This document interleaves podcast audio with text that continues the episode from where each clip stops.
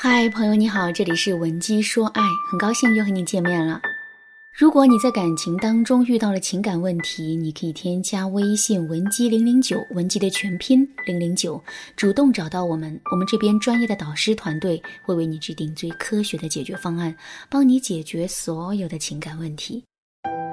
昨天啊，我在学员群里辅导学员的时候，给他们讲了这样一个道理。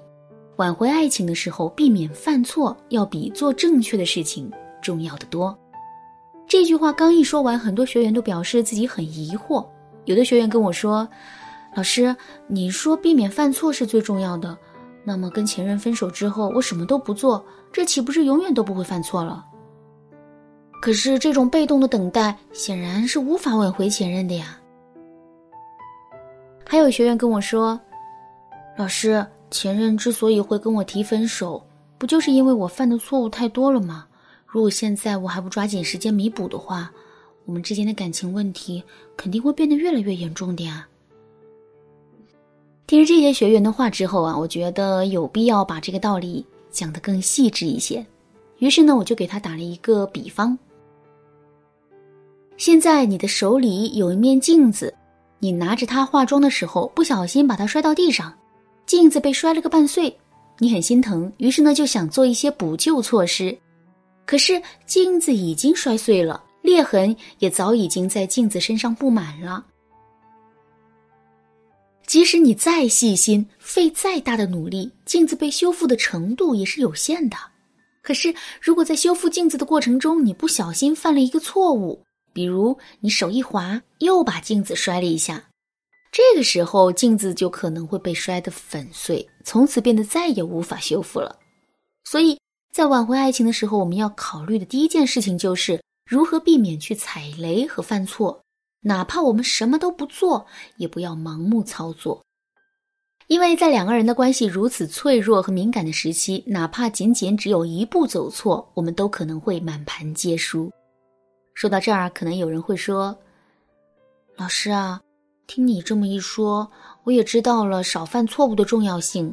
可是，我这是第一次分手，也是第一次挽回爱情啊！我真的不知道挽回的道路上有哪些雷区。您说这可怎么办呢？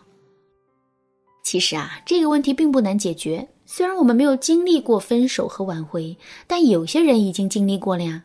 在这个过程中，他们实践了很多方法，同时也犯了很多的错误。所以呢，我们只需要把他们的经验借鉴过来就可以了。而根据我十多年辅导挽回的经验来说，在挽回爱情的过程中，我们最常犯的错误是三个。第一个错误是靠卑微哀求的方式挽回爱情。当我们有求于人的时候，我们的姿态往往会放得很低，态度也会变得很卑微。这其实是人的一种惯性。就比如说。大街上的发单员很少会有趾高气扬的，在大多数的情况下，他们一见面就会客客气气的跟我们说一句：“姐，哪哪哪有一个什么项目，您可以了解一下吗？”为什么发单员会这么客气呢？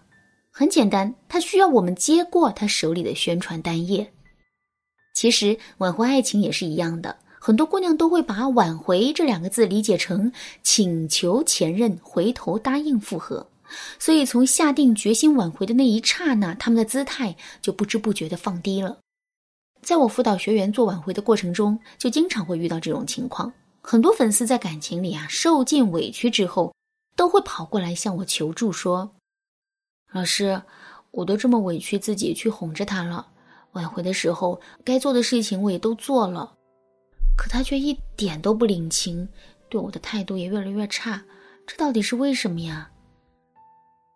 一般在这个时候，我都会劝慰学员说：“你觉得靠讨好可以挽回爱情，可这样做恰恰是降低吸引的。前任非但不会因此而感动，反而会因为你的低姿态感受不到你的价值，从而失去复合的动力。其实挽回并不是一种请求。”更不是一种哀求。反过来想一想，如果一段感情要以我们的哀求为前提才能存续的话，那么这段感情的意义又在哪里呢？正确的做法是，我们要把挽回当成一个建议。什么是建议？朋友要辞职创业，你帮他出谋划策，这是建议。闺蜜跟男朋友闹别扭，你劝闺蜜要学会换位思考，不要太作，这也是建议。我们在提建议的时候，跟被建议的人是在一个平等的位置上的，所以在提建议的过程中，我们既不要委屈自己，也不要委屈对方。另外，建议不是强迫，我只管说我的想法，听不听那是你的事，我完全尊重你的想法和决定。这就像挽回的本质是二次吸引，而不是纠缠。我们不是在逼迫前任留下，而是在用自身的魅力让前任愿意驻足停留，并且沉醉其中。总而言之，一句话，在这段感情里，前任来去自由，我们并不是有求于他，所以我们也没有必要做出一种卑微的姿态。如果真能做到这一点的话，那么我们就会发现。挽回其实并不是一个痛苦的过程，相反，在挽回爱情的过程中，我们会一步步变得从容和成熟，甚至于我们对爱情的认知也会发生变化。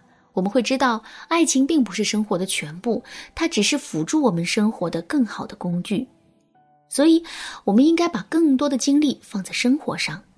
当然啦，心态的成长是一件比较困难的事情，很多时候道理明明就摆在那儿。可是我们就是做不到。如果你也遇到这个问题的话，我建议啊，你添加微信文姬零零九，文姬的全拼零零九，来预约一次免费的咨询。导师会根据你的实际情况，给到你专业的建议和指导。另外，前三十名预约成功的粉丝还将获得一本文姬说爱的内部课程《女神心态提升指南》。你还在等什么呢？好啦，今天的内容就到这里啦，剩下的部分我会在下节课继续讲述。文姬说爱，迷茫情场，你得力的军师。